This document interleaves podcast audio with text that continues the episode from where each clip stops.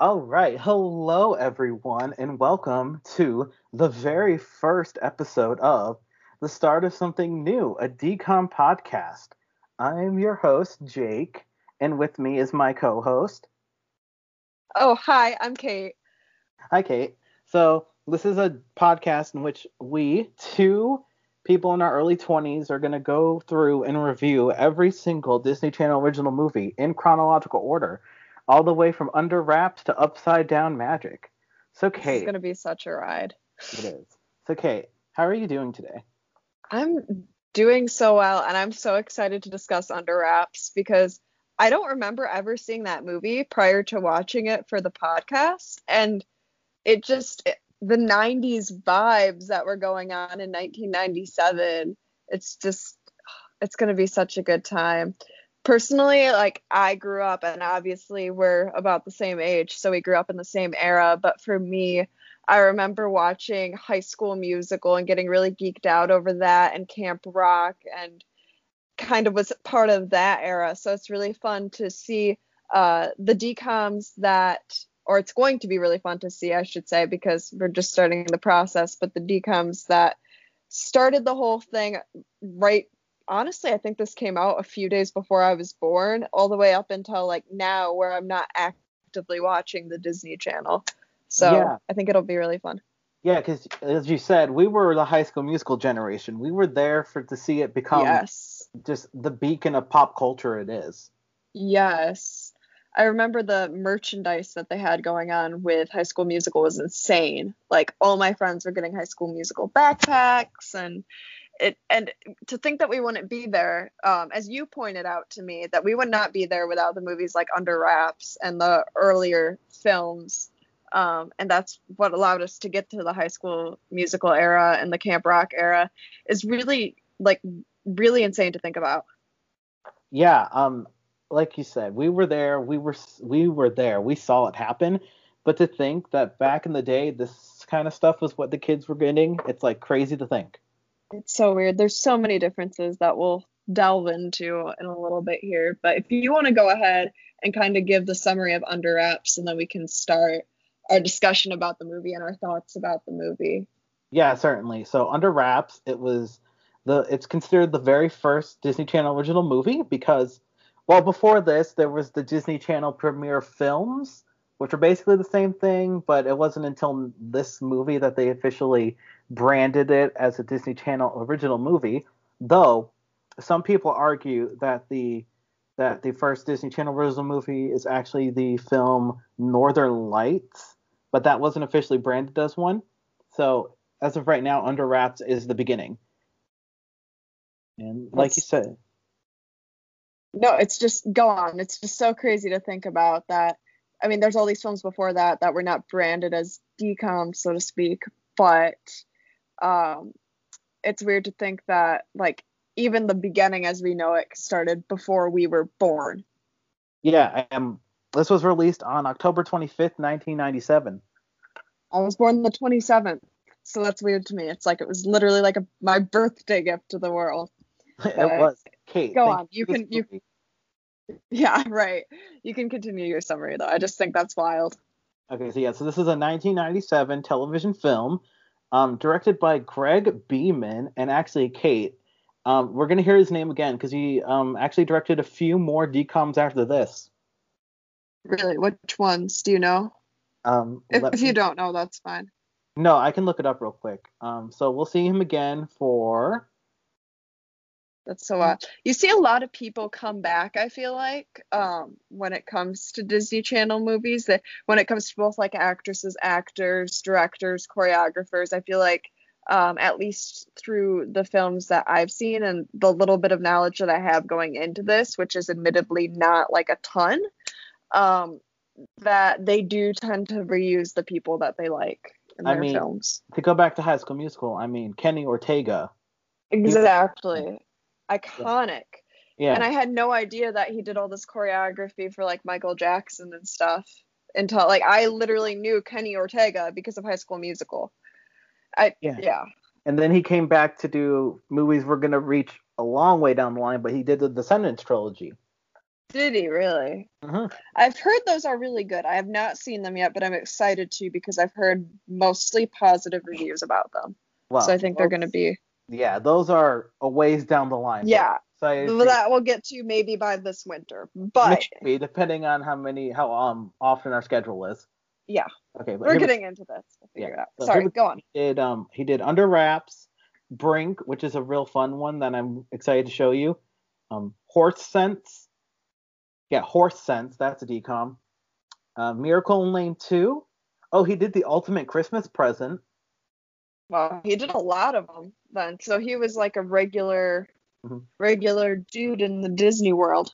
Yeah, it looks like the last one he did here was A Ring of Endless Light in 2002. Huh. So Okay, that, so he- like between 90 Sorry, just between 97 and 2002, uh he was really like their main person for DCOMs, sounds like. yeah, yeah. Okay. After that, he just went on to work on like just TV shows. He just directs episodes of TV shows now. Interesting. Interesting. Gotcha. Yeah, All he's right. still active. He's still active. He just recently did some episodes for the DC TV shows.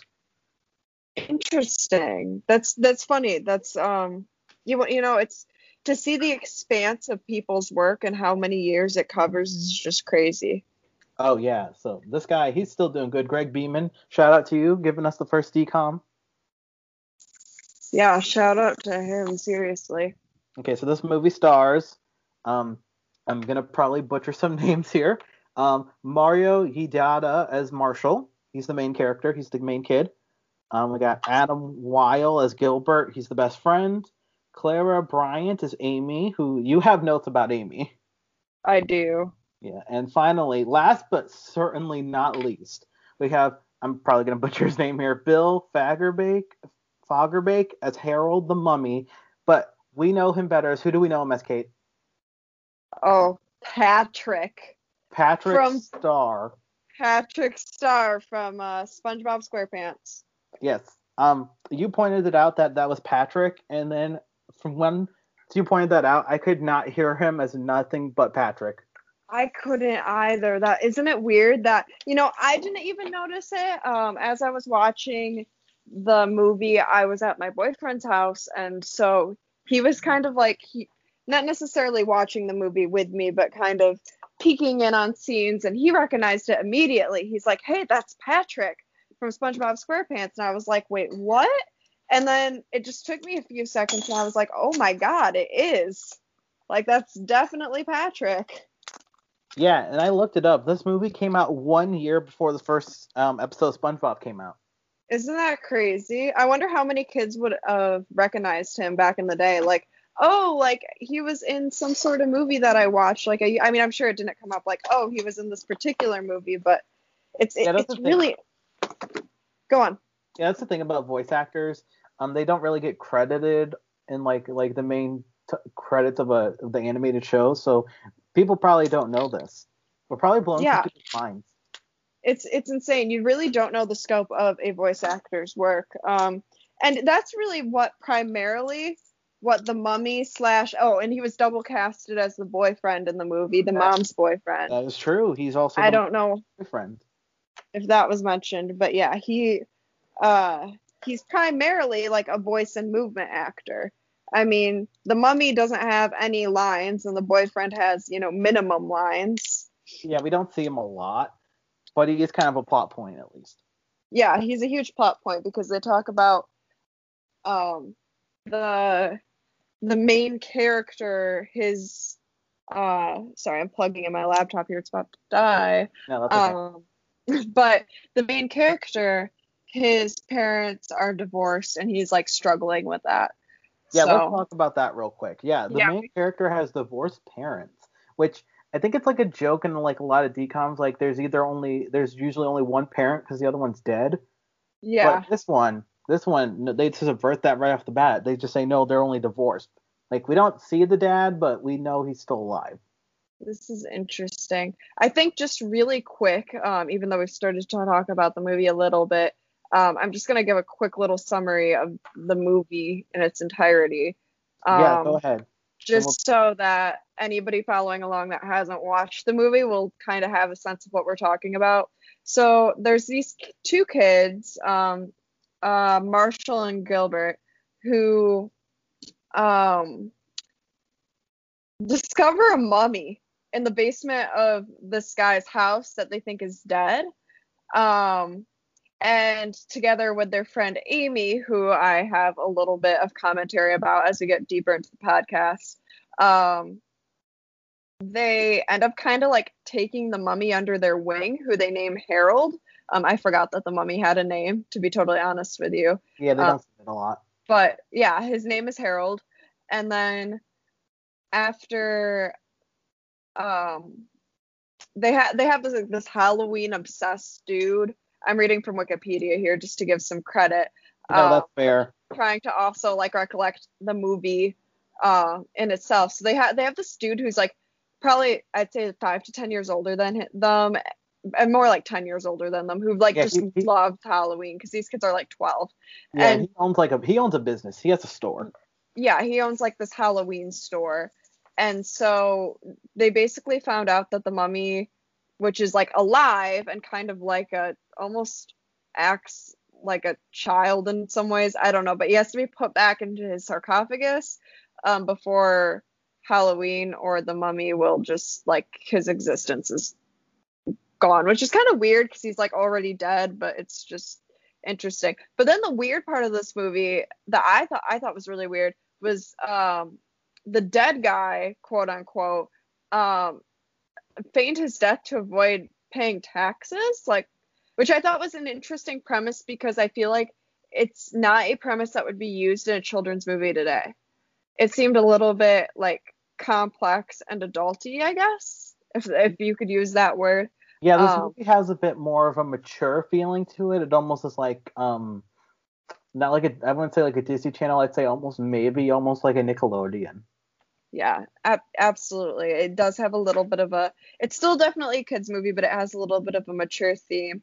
So upon finding out that the mummy has escaped, again reading from Wikipedia, all the credit to them, uh, from the coffin, this Mr. Kubat character, aka like the dead man, he orders like his people to find the mummy because he's gonna sell it to someone and there's just a lot of stuff that goes on with Halloween happening and the mummy goes to like this Halloween party and yeah. these 12 year old kids are trying to at one point uh, Harold the mummy is in the main character's room uh, Marshall and the mom doesn't he, she just thinks that Marshall has a lot of Halloween paraphernalia and she just thinks he happens to be part of the Halloween paraphernalia and that there's like a random stink in her son's room, but she's just like, eh, almost teenage boy. So yeah, like, I think these kids are like supposed to be 12. Yeah. Which yep. um yeah, which is interesting cause especially cuz we'll talk about this when we get to later DComs. They honest they casted like they did cast kids for this. They're not like 20 year olds playing high schoolers which they tend to do a little bit more now. Oh, also something that we're going to talk a little bit more in depth, but there's this weird random love interest with Harold that's not really developed, but there's another mummy and he it's basically kind of to prove to kids that even though divorce happens and Marshall's parents are divorced and that's totally okay, like people can find love again and there is such thing as love and yada yada. Yeah. Uh, um, so that is so that's your little like five minute summary about the movie. Yeah. Okay. Bill Fagerback. Phil Fagerbacky. Fagerback. I I I don't probably butchering his name, but that I, is I'm pr- Patrick I'm sure, Star. Yeah, I'm pretty sure I butchered like most of the cast names, at least the important yeah. ones. Yeah, sorry, I just wasn't sure if you read his. I know you read the the first few, but anyway, you can go on, Jake. You you uh tell us your thoughts. Okay, so you gave us your little intro of the movie, so let's just dive in and talk about this movie like start to finish. So, um, I know we both pointed this out. So first of all, this movie opens. This movie has amazing an amazing opening credit sequence. Yes. Yes, got, absolutely. It's got like it the ha- Egyptian paraphernalia, the Egyptian yeah. symbolism, Um, some really good um word, just like I guess word art, I guess is the word I'd say. Yes, absolutely. It does. It comes off a little bit more like cinematic, I would say, than most Disney movies are today, or even in the era when we were growing up.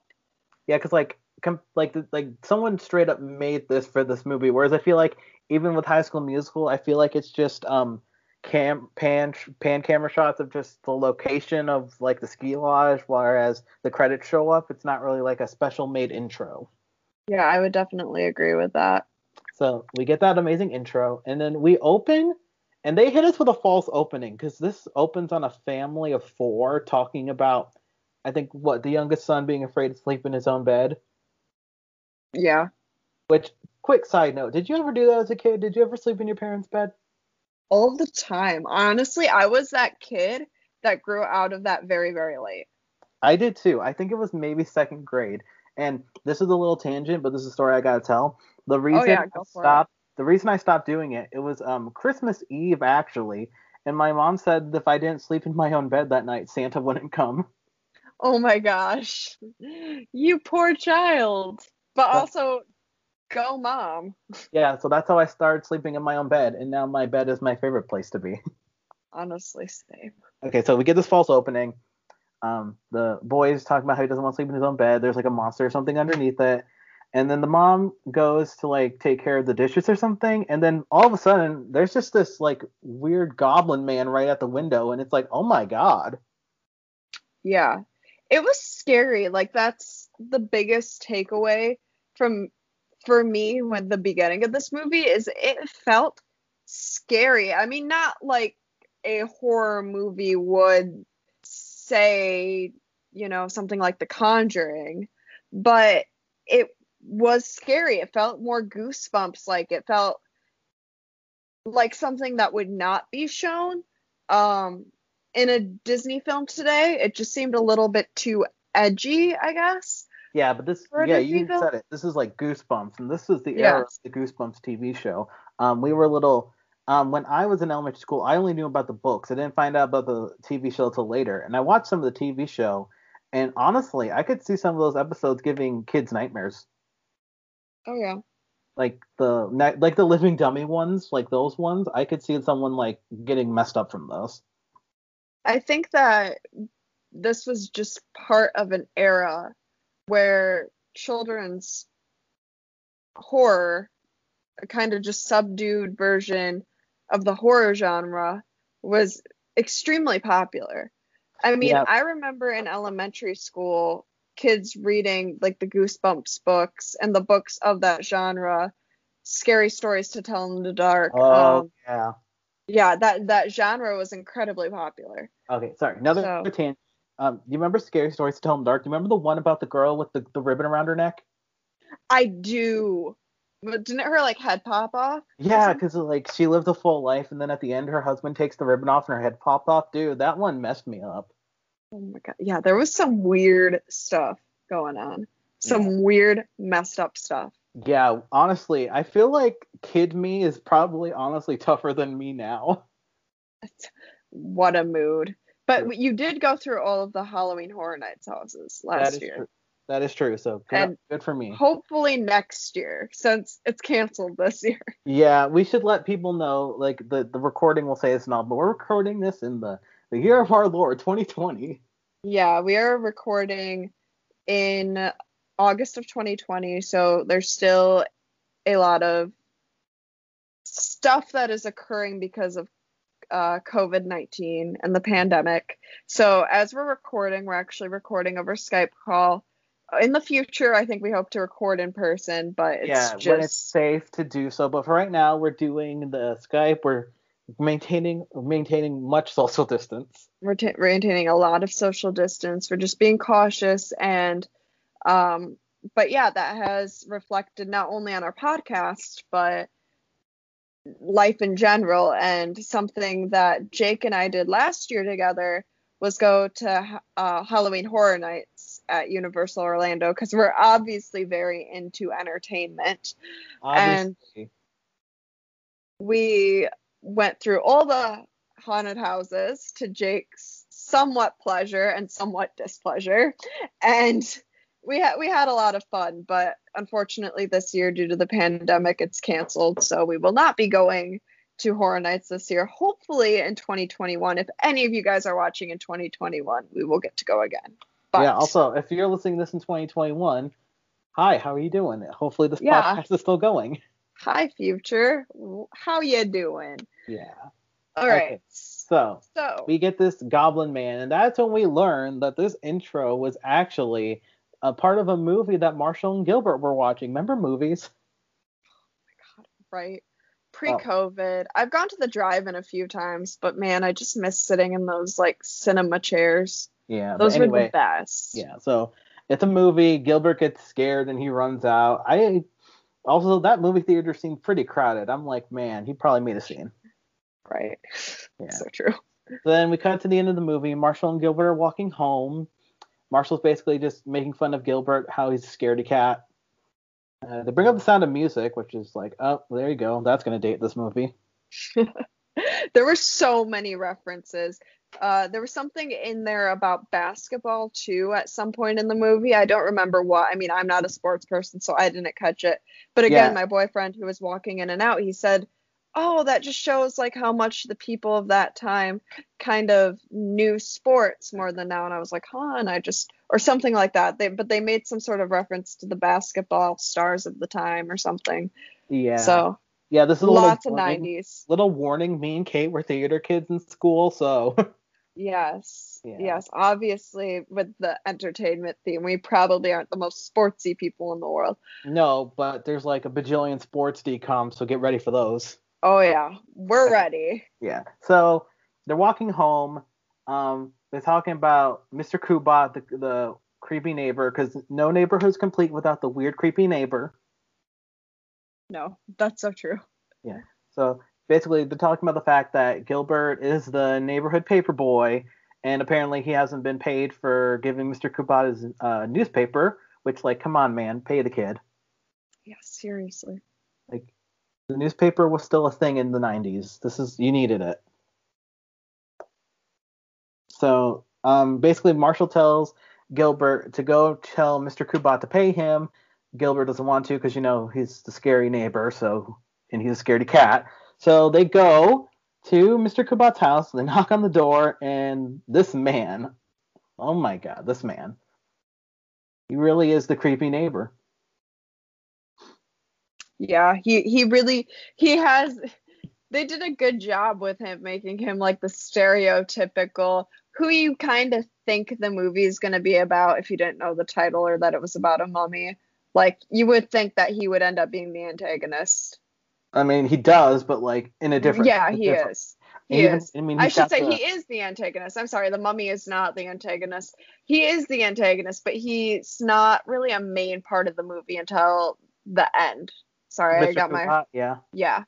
Yeah. yeah. Uh, so yeah, they go to him. He's got like a scary dog that he basically just told uh, six on the kid. So they run away. So that's basically the end of that scene. They go home. We see Marshall's house, and that's where we are introduced to his mother and his mother's new boyfriend, played by Patrick Star. Oh my god, isn't that so weird? Yeah, it's so that's weird. So wild. The, see so the man wild the myth, the legend. The legend. So. Yeah. Who also is Harold the Mummy, as we'll get to later. Mm-hmm. But continue your your in-depth recap here. Yeah. Um. So we meet them. Um. Yeah, it's Todd. Todd's the boyfriend's name. But this is when we learn Marshall doesn't like Todd. No, just and not for any good reason. Todd really tries to be a good kind of stepdadish figure to Marshall, but he's not really ready for it after his parents' divorce. And he has that animosity built up from his parents getting divorced. And so he kind of projects that onto Todd. Yeah, he does. It's just it's the trope of you're not my father. It's like yeah. whenever there's like a new step parent or something in the house, you know, the kids always like takes a little bit to get adjusted to. And I'm like, yeah, that's fair, you know. Yeah, it's definitely fair for sure. Yes, I think that's when Marshall goes up to his room and we see his room is decked out in like horror and Halloween props, paraphernalia, all that stuff. Yeah, yeah, he has an obsession with Halloween, hence how he has a friend who like owns a Halloween store where we assume he buys all the stuff that decorates his room.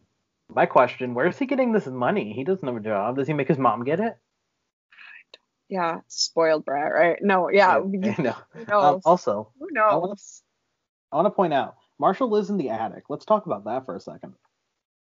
He like why do the kids in Disney Channel movies or TV shows have such great rooms? I know. Always. Without Didn't- fail, they don't have normal rooms. Yeah, didn't Raven live in the attic too? think so. Yeah, I think so. Yeah, and then not don't even get us started on like Zack and Cody living in a hotel room. Like what? And how Carey, who we don't give enough credit, gave her sons the bedroom while she slept on the couch. That's right. She slept on the pull-out couch. yeah, and her kids got the bedroom. Yeah, Like then- that one's not get enough credit. she doesn't. She's really one of the better Disney Channel moms. Honestly, the Yeah, best. so anyway, so anyway, um, we see Marshall's room. Um, his mom comes up. They have a conversation about Todd, and Marshall, he's just he's just not about Todd yet. Yeah, definitely not. Definitely not. No, okay, so it's.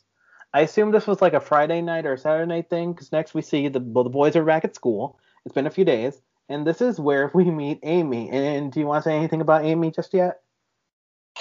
I could talk about Amy a little bit. Overall, I like Amy as a character, but she also comes off as kind of a bully, which is interesting because you don't see that with protagonists, even if they're kind of side characters in a Disney movie anymore. It's usually a lot more black and white.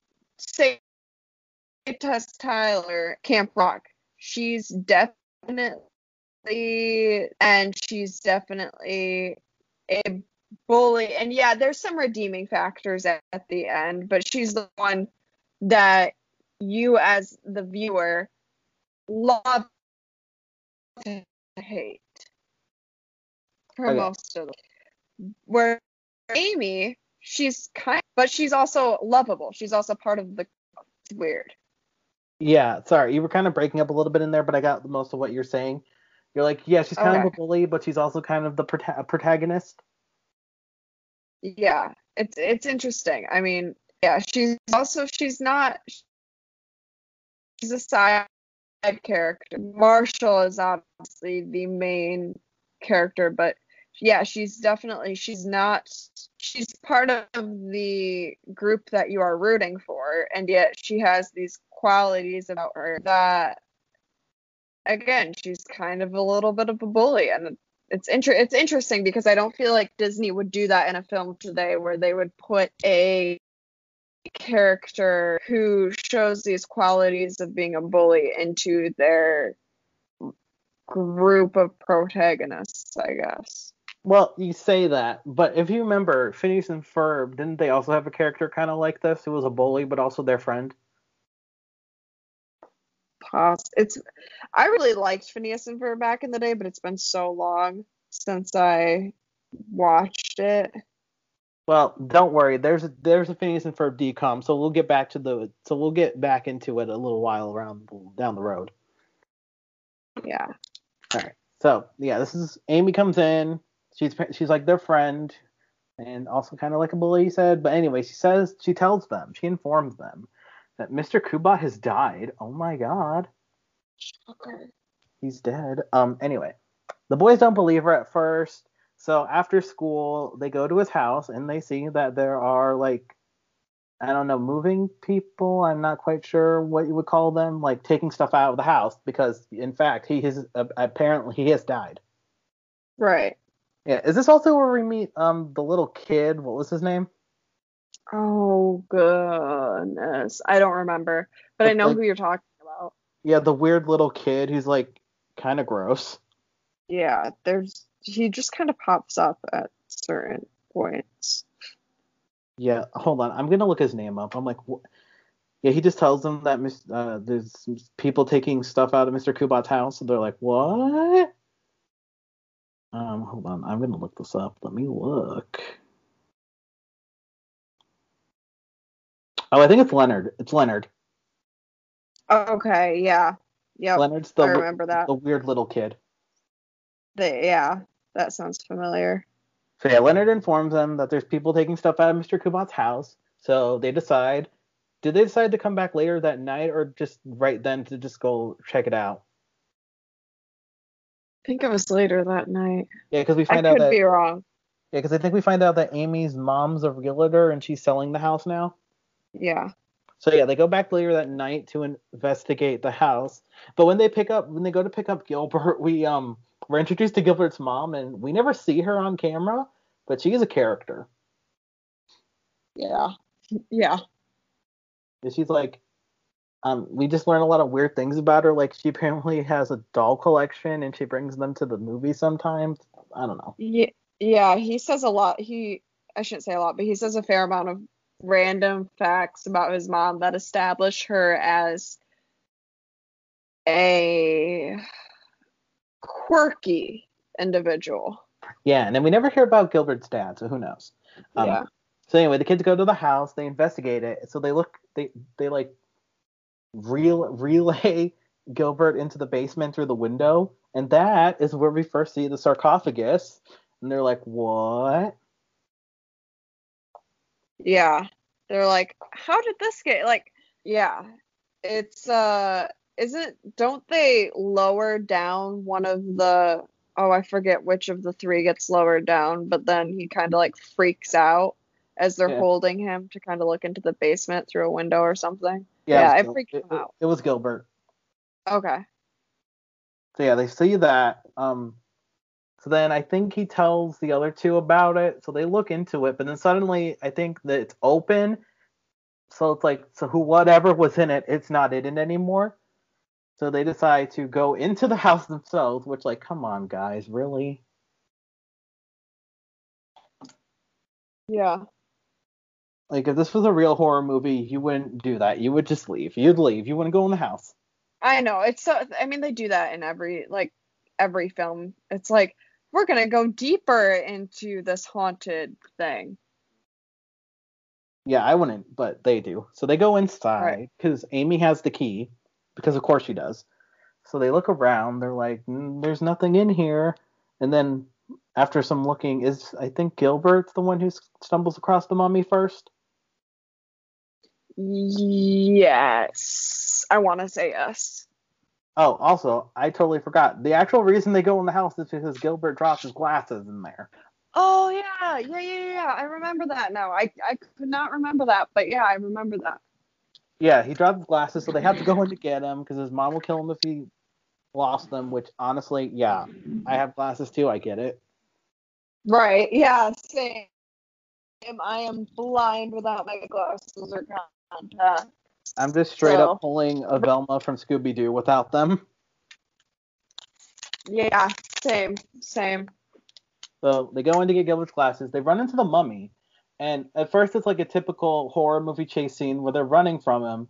And then I think at one point he has them cornered, but then he plot twist. Yeah. He doesn't like hurt them or anything. He gives Gilbert his glasses back. Right. And it's like it's it's kind of weird because they're all freaked out, but then all of a sudden, oh, the mummy isn't evil. The mummy's nice.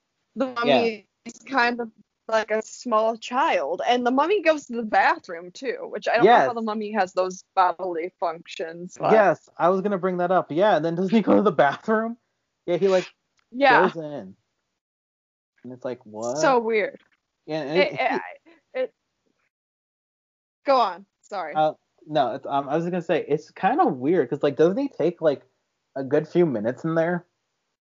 yeah, it's this whole comic relief thing going on because the kids still don't really know if he's like good or he's bad or what what what's up. But it's like, what? The mummy's going to the bathroom, and then obviously adults will think, well, like, how can he even do that?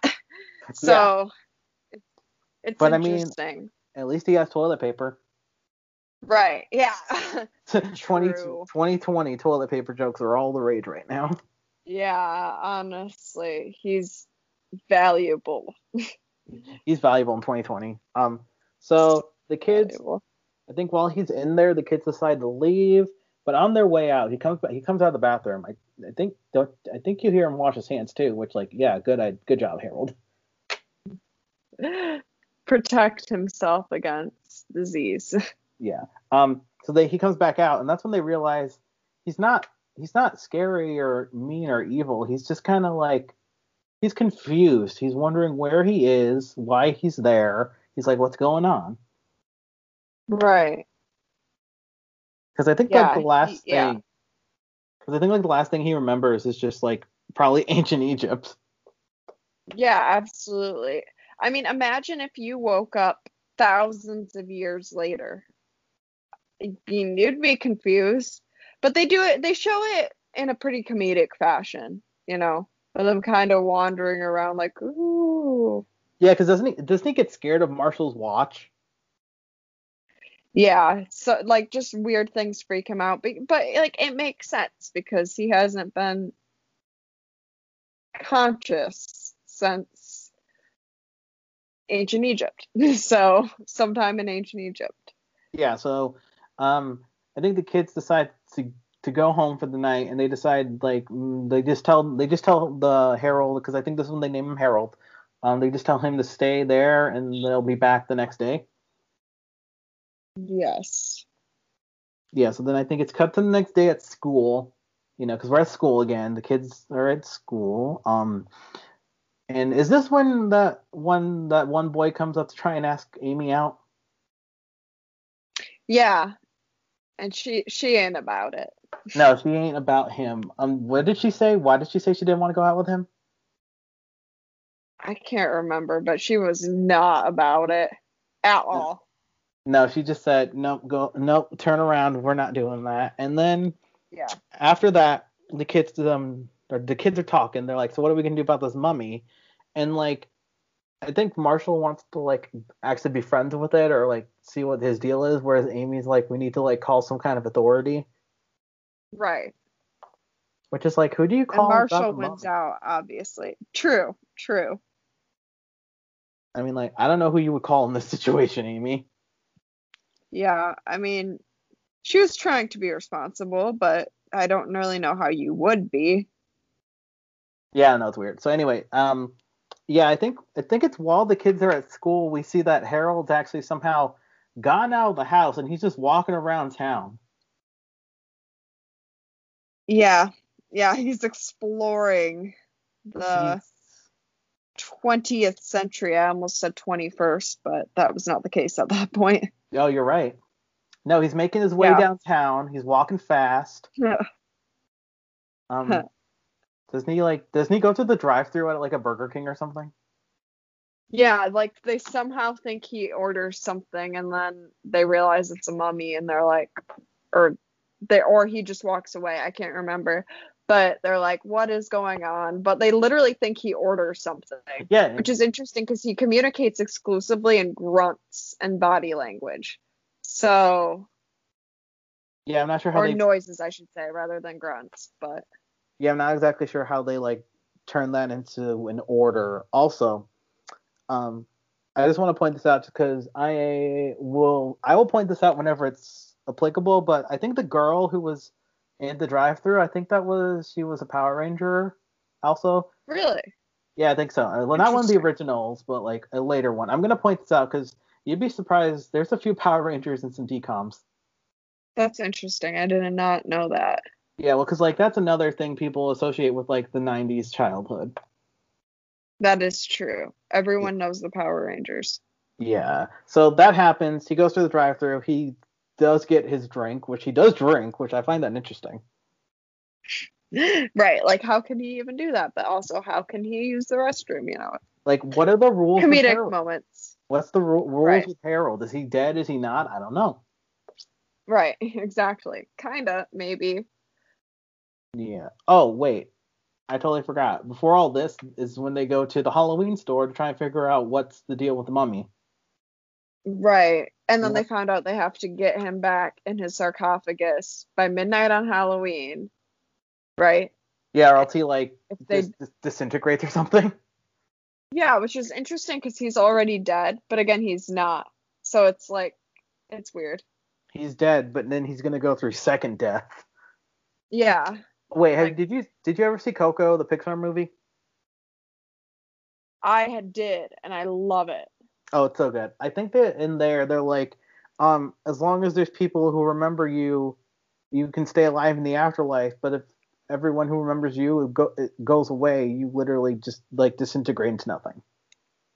Yeah, it's interesting, right? Because there's like an afterlife, but then There's, there's, an a after afterlife.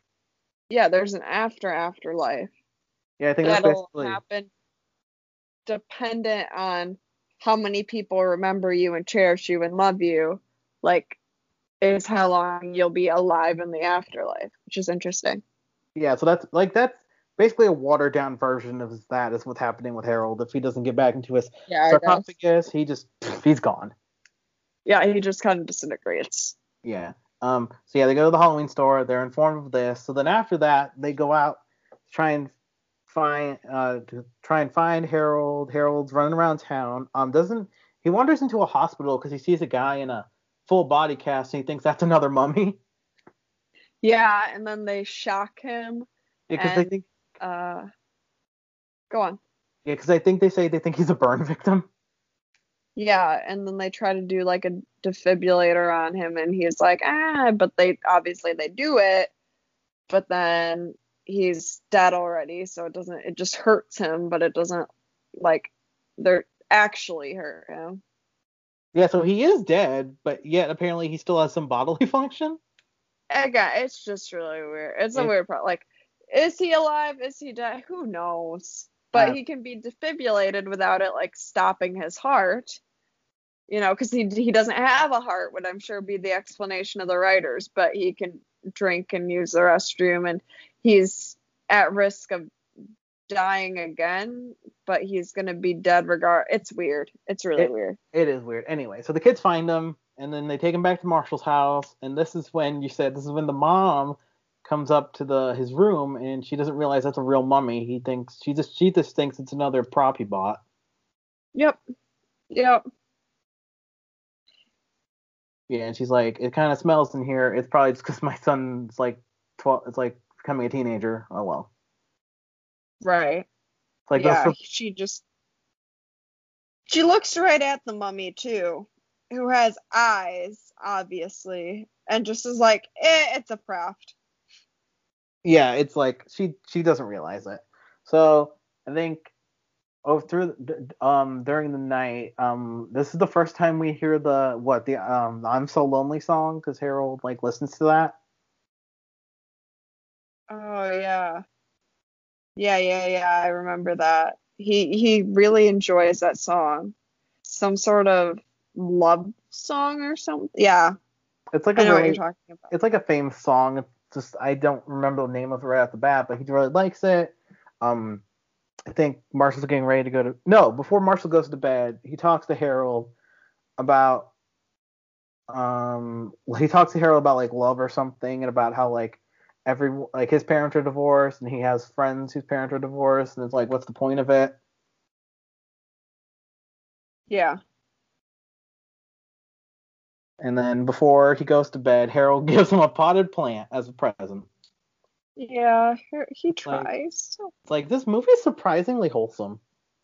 It's so wholesome. But Like- continue. Yeah, so that happens. I think while Marshall's asleep, Harold like he's playing with like some of the some toys in Marshall's room. And, like one of them falls out the window, so he goes after it. So yeah. well, so while Marshall's asleep, he's he escapes. He's not. He he heads out into the town again. So then believe I believe this is the first time we see the bad guys, and we learn that Mr. Kubat is not dead. Plot twist. Da, da, da. Yeah, he's a, he's alive. Um, and his people tell- alive. he's alive. Um, and his people tell him that they have the sarcophagus, but the mummy's missing. The mummy's gone. He left. And Mr. Kubat's just like, well, then go find it. Right. And that's our villain introduction, everyone. Yeah. It's crazy. It, Yeah. yeah. It's just like, what? But continue. yeah, so I, I believe it's the next it's the next day now, and um, I should have really kept some more better notes for this, but oh well. Um, it's next day. The kids are like, wonder where um Harold went to, something like that. Oh no, it's that night I think, and that's when they find out he went to the Natural History Museum. Yeah. Because there's a exhibit on, surprisingly enough, ancient Egypt there. Wow, I'm so surprised, Disney. What a coincidence. So they go inside, Right. and that's when they find Harold next to the female mummy, who you also have notes on. Yes. So again, they make this weird kind of random, very forced dynamic where Harold has this love interest who's a female mummy who she kind of comes to life, so to speak, in the same way Harold does for literally like two seconds at the end of the film, which we'll get to. But anyway, so it's revealed that Harold has this like love that I guess he wants to be in the afterlife with or something.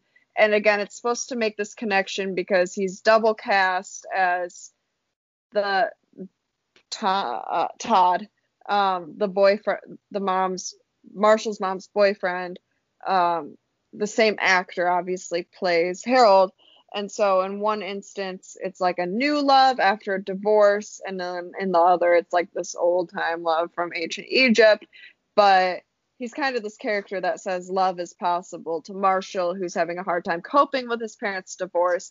However, I did feel that the throwing in the lady mummy just kind of felt like they felt like they needed to do it just to show that love is possible. And I guess it was a good parallel, but it was very cliche. Yeah, I'm just I I was caught off guard by that. I wasn't aware there was another mummy. Wasn't aware it was going to be like a love story between the mummies. I don't know. So right. It was weird. Yeah.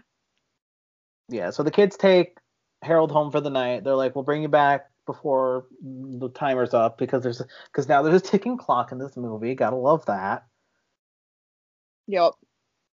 I mean, ticking clock Well- is like how you get movies going, I guess. hmm Accelerates the plot. Yeah. So they bring him back home. It's the next day. Um, they're like, well, all we gotta do is bring him back to his sarcophagus, which is they believe I think is still in Mr. Kubat's house because they don't know that it was moved. So the next day, Right. um, I think this is our this is the second and the, only, the second and last time we see Leonard, the weird little kid who tells them um, everything in Mr. Kubat's house is gone. There's nothing left. So they- yeah. And they were like, what? Where did it all go? And he's like, I don't know, some guy got. Did he say like some guys in an ice cream truck took all the stuff? Or something like that. Yeah. Either way, something like that. That's why how the kids find out where they need to go to figure out where the sarcophagus is. But they realize, well, we can't just bring Harold out around town, you know, looking like he is. So they get him. They go to a thrift store and they buy him a really '90s looking outfit. Yeah. But then the interesting part is they go. Is this where they go to the Halloween party? No, that's Thing. later on, I think. Okay, sorry, I'm jumping ahead a little You're bit. jumping ahead. Um, yeah, we'll take we'll have to take some more detailed notes next time for the next movie so we can remember. oh well. Anyway, first episode, guys. We're doing our we're doing our best. So they go to, I believe, the old abandoned ice cream factory because there's just an abandoned ice cream factory in this town. Right. Which that's another thing. We are we ever told where we are in this movie? I don't think so. I don't think there's a location that's ever Stated. stated. I think that's another thing in some um DCOMs is that they, they never tell us where we are. Yeah. Yeah. I'm surprised, like looking back, they told us that High School Musical was in Albuquerque, but I don't think Camp Rock. I don't think had a a setting of this is where it is. So yeah, I guess a lot of the settings are kind of anonymous. Yeah, um, we're not quite sure. So they go there. Um, that's where they find out one, Mr. Kubat's alive, and two, his plan to sell Harold. So then I believe that's oh they get caught. No, they don't get caught. Sorry, I'm thinking of the party again. I'm trying. I'm. I, I also want to just now get to the party. Okay, so I. I think I think this goes that like they're at the party and then men or whatever his people come to find Harold and it's a Halloween party so there's a ton of mummies so they can't really find them. and eventually they escape through the haunted house they're trying they they end up at this abandoned ice cream factory trying to get Harold back and I think Yeah, but don't word. they?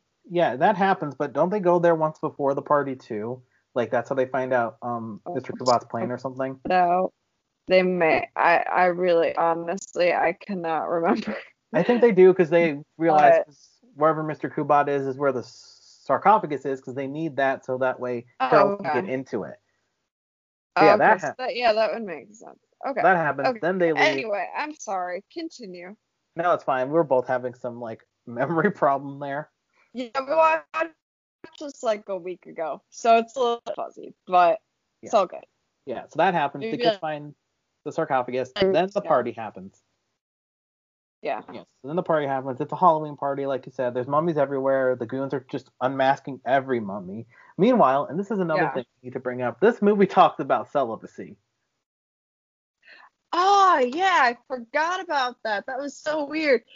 The, lady that was like dancing with Harold or made some kind of comment, I think that dealt like sex or celibacy, which would not go over today in a Disney Yeah. movie. Yeah, because it's like she's this this lady's dancing with Harold, and like Gilbert's trying to get Harold, you know, because he sees the goons, so they're trying to get him out of the party. But this ah. lady, she's like, she's just like latched onto him. Yeah.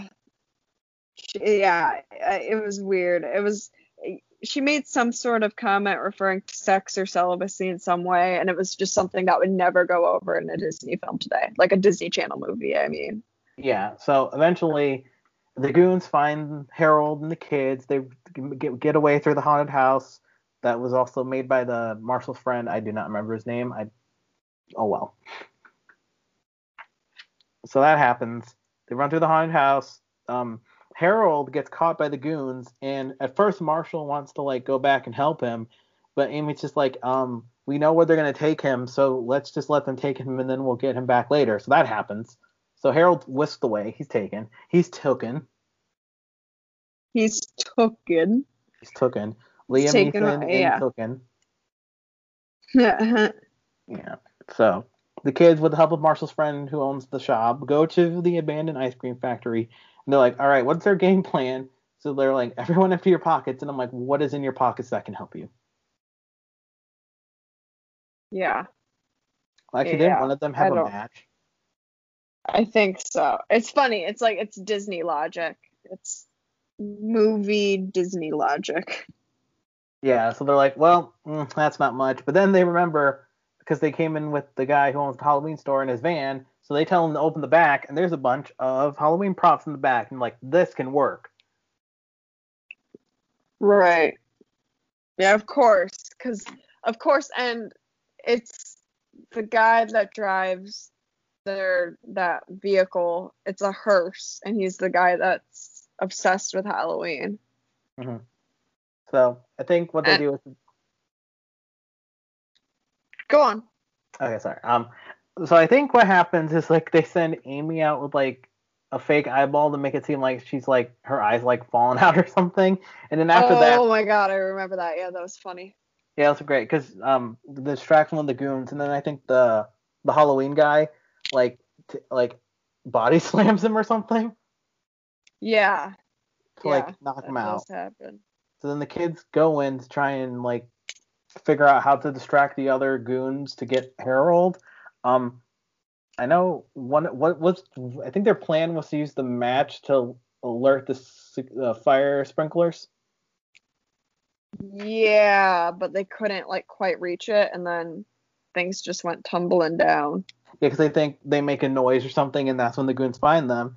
So then we get to the confrontation of it all. It's all the kids, except Gilbert didn't go inside. He waited outside, and that'll become important in a second. So, Mhm. So Amy, Marshall, and the, the other friend, I, whatever his name is, I'm sorry, I'm sorry, character. oh well. Yeah, they're um, confronted by Mr. Kubat, and we learn the reason he's doing all this is because Mr. Kubat didn't pay his taxes. Yeah. He's like, it's tax evasion. It's weird. Anyway. It's tax evasion. He's like, oh right, they can't collect taxes from a dead man. I guess I don't know how those work. I mean, I pay them, but like I don't know how they work. Yeah. Well, same. Literally same. Yeah, so yeah, they they learn he's gonna like sell the sarcophagus and the mummy, and he's like, well, I can't have any witnesses. So th- he straight up pulled there. There is a gun pulled on children in this movie. Yeah. That's another thing that would not go over today in a DCOM. Yeah, it's like he straight up just pulls a legit for real gun on these like twelve year olds and adult man, but It's- whatever. So weird. So weird. Something that would not go over in that kind of film today. Yeah. Um. But then, but then, out of nowhere, the hearse, the car, comes crashing through the building, and basically, doesn't he run uh, Mr. Kubat over? Yes. Yeah, that's how they Yeah, win. it- yeah. Yeah, and then the like female mummy comes back to life once they win. No, they win, and then they take Harold back to the museum, and Oh, Harold gets right. in a Sorry. sarcophagus. And that's when the female mummy wakes up. Okay, you're you're right. I just had a little like five minute gap in my memory there, but yes. But yeah, then this female mummy just kind of randomly wakes up, and they have this moment before they each go kind of back into their sarcophaguses, and they like lay down, and then they're just kind of like dead again, but they're together in the afterlife. I guess is the presumption, and then I think it just flashes to the. Does it show? I think it shows Marshall being more receptive to Todd after. Yeah, it's after this, after he sees that Harold got to be with his love in the end. Um, well, firstly, what we don't talk about is the fact that Marshall's packing up all his props and stuff. Like, dude, what? Oh yeah, yeah, yeah. It's like his Halloween obsession just went away. yeah, like he's like like he's packing to move or something, but apparently he's just like packing his like Halloween props. And his mom walks in and she's like, "What's oh, what's going on here?" He's like, "I don't know. Guess I'm just growing up." I'm like, dude, I would still have those in my room now. Yeah, seriously, they were cool. Like, just because you're growing up doesn't mean you have to put away all your little kid stuff. Oh yeah, and then Marshall and Amy have this weird like romantic thing going on at the end too. Yeah, because like, like- he was Wasn't reflected in the rest of the movie. Sorry, go on. Yeah, because like when Marshall has the gun pulled on him, Amy's like really worried about him, and then after that whole ordeal, she's like, "Oh, I just was really scared for you for a minute," and he's like, "You were?" And she was like, "Yeah," and I'm like, "What? Wait, what?" Like, what is going on? Since when were they kind of an item? It's weird. like, what it's is weird, what is this heteronormative nonsense? honestly. Yeah, What so. Marshall, Um, go on. yeah, so Marshall and his mom have this talk. He's more open to Todd now. He's like, "Do you really like him?" She's like, "Yeah, I do." I think he tells her you should marry him then, which is like, I don't know how long they've been dating, but maybe Right. don't say that right now. Right. I think he does say that. Yeah. yeah, it's like okay, whatever. So then I believe after that, it's like another few days later or something. But um, Gilbert comes over to Marshall's house and they're gonna go see a movie again. And he's like, yeah, and then Amy's gonna like meet us there or something. And then all of a sudden Marshall's like, Amy's gonna be there, and he like dresses up a little bit more. Doesn't he put like cologne on or something? I believe so. Something. yeah. Yeah, and then Amy shows up and she's like dressed nicely too, and then like uh, Gilbert, being the avatar for the audience, just goes, "What is this all about?" Yeah. He's like, "What's happening?" And I'm also saying, "What's happening?" When were they ever supposed Yeah. to be love interest? Seriously. It was kind of like the mummy. Like, um, the two mummies have like had a lo- the love interest thing. It kind of felt like thrown in there. Like they had to do it. Yeah, it was really weird. And like then, the writers felt like they just had to do it, but there it was not developed. No, it wasn't. Like literally, when Amy comes in, you said she was like kind of like a bit of like a little bully or whatever, and all of a sudden they're their love interest, and then the movie ends with the three of them walking to the movies together, and that's it. That's that's the whole thing. That's all. So, concluding thoughts. How would you like rate this movie on a scale of one to ten, and what are your general thoughts about the movies, the pros, the cons, so forth? Okay, if I were gonna um, rate this movie one to ten, I'd give it like a solid. I'd say almost like a solid seven. Okay. For yeah. a movie I've never seen before, I I enjoyed it for what it was. I wasn't prepared for some of the just this the '90s. We things are different right now elements, yeah. uh, but yep. overall, I think it was a fine movie. I would agree with that. I would also put it at probably about a seven. Um, yeah, I would. I yeah, I'd say it's about a seven. It there are definitely elements of it cinematically that are really good. I really liked the three main characters. I liked how it felt more mature. It used themes and wasn't afraid of being, I guess, too harsh for kids in the way that producers of this kind of movie would, or maybe, I don't know, producers, but people who, pardon, work on this kind of movie would be today. Um, there would be, I feel, much more sensitive of children and what parents feel like children should be allowed to see and i feel like this movie wasn't as sensitive as things today and i really enjoyed that about the movie it was a good movie for what it was, but there was there were some disconnects. There the characters um well the characters themselves were good. I felt like the relationships were a little bit underdeveloped. There was some good com- comedy going on, but uh yeah, so overall I'd say it was a good movie. Definitely a good wa- thing to watch, especially around Halloween time. Hopefully some of you will be listening to this around Halloween time and definitely something I would uh, encourage you watch in the fall to get you kind of in the mood. But yeah, I, I would give it a seven as well. Yeah, um, yeah, this is gonna hopefully come out before August is over, but even then, um, this is still like this is a very good Halloween movie to watch. You should really add it to your lineup. It's not like it's a Halloween movie the whole family could watch, I think. Absolutely, absolutely. And although like we've said several times throughout the course of this podcast, although it is a kids movie and it's aimed for like maybe the age demographic range they're aiming for is what like I'd say like 7 to 13, but it's also it feels more mature than a Disney movie would today. So I would I mean I would probably recommend this for older I mean I think anyone could watch it and I wouldn't keep my kids, my younger kids from watching it, but I definitely would like a family with middle schoolers, I think it would be a really appropriate movie to watch for sure. Yeah. So that is under wrap, the very first DCOM. Kate, we did it. We did it. Do you have any concluding points that you want to say about it?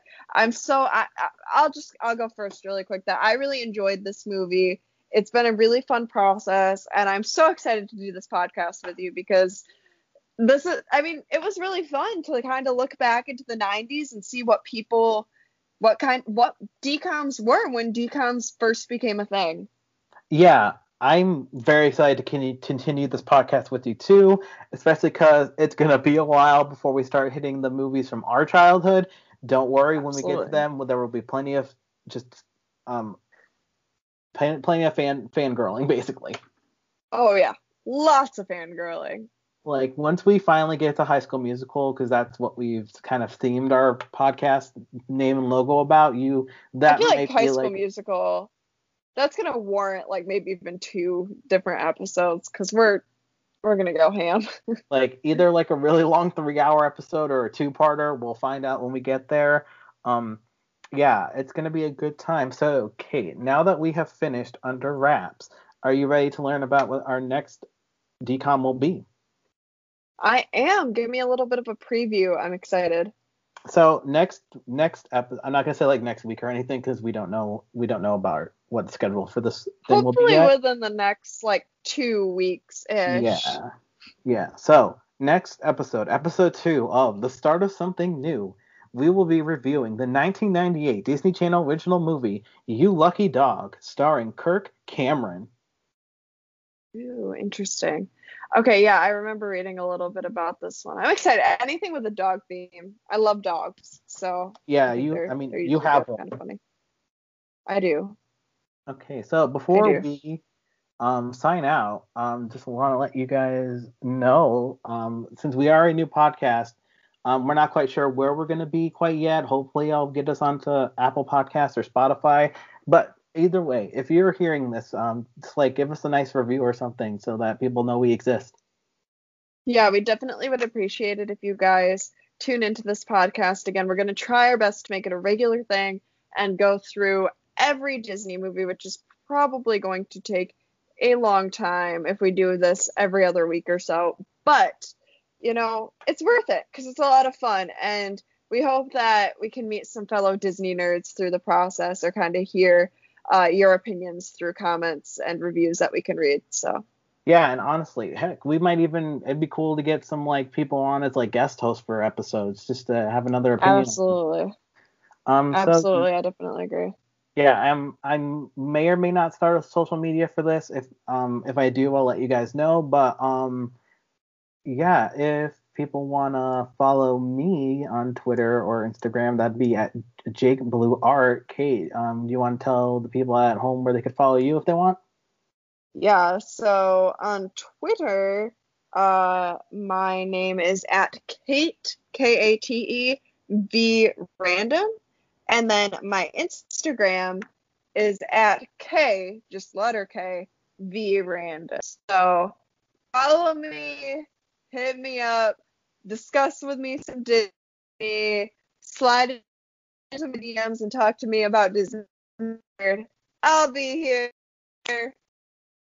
Uh, Yeah. Um. uh, thanks for listening. Jake, wrap it up and bring us home.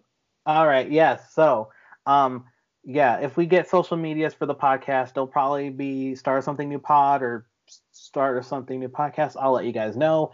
Um, but yeah, thank you for joining us on this very first episode, and we can't wait, and we will see you guys next time.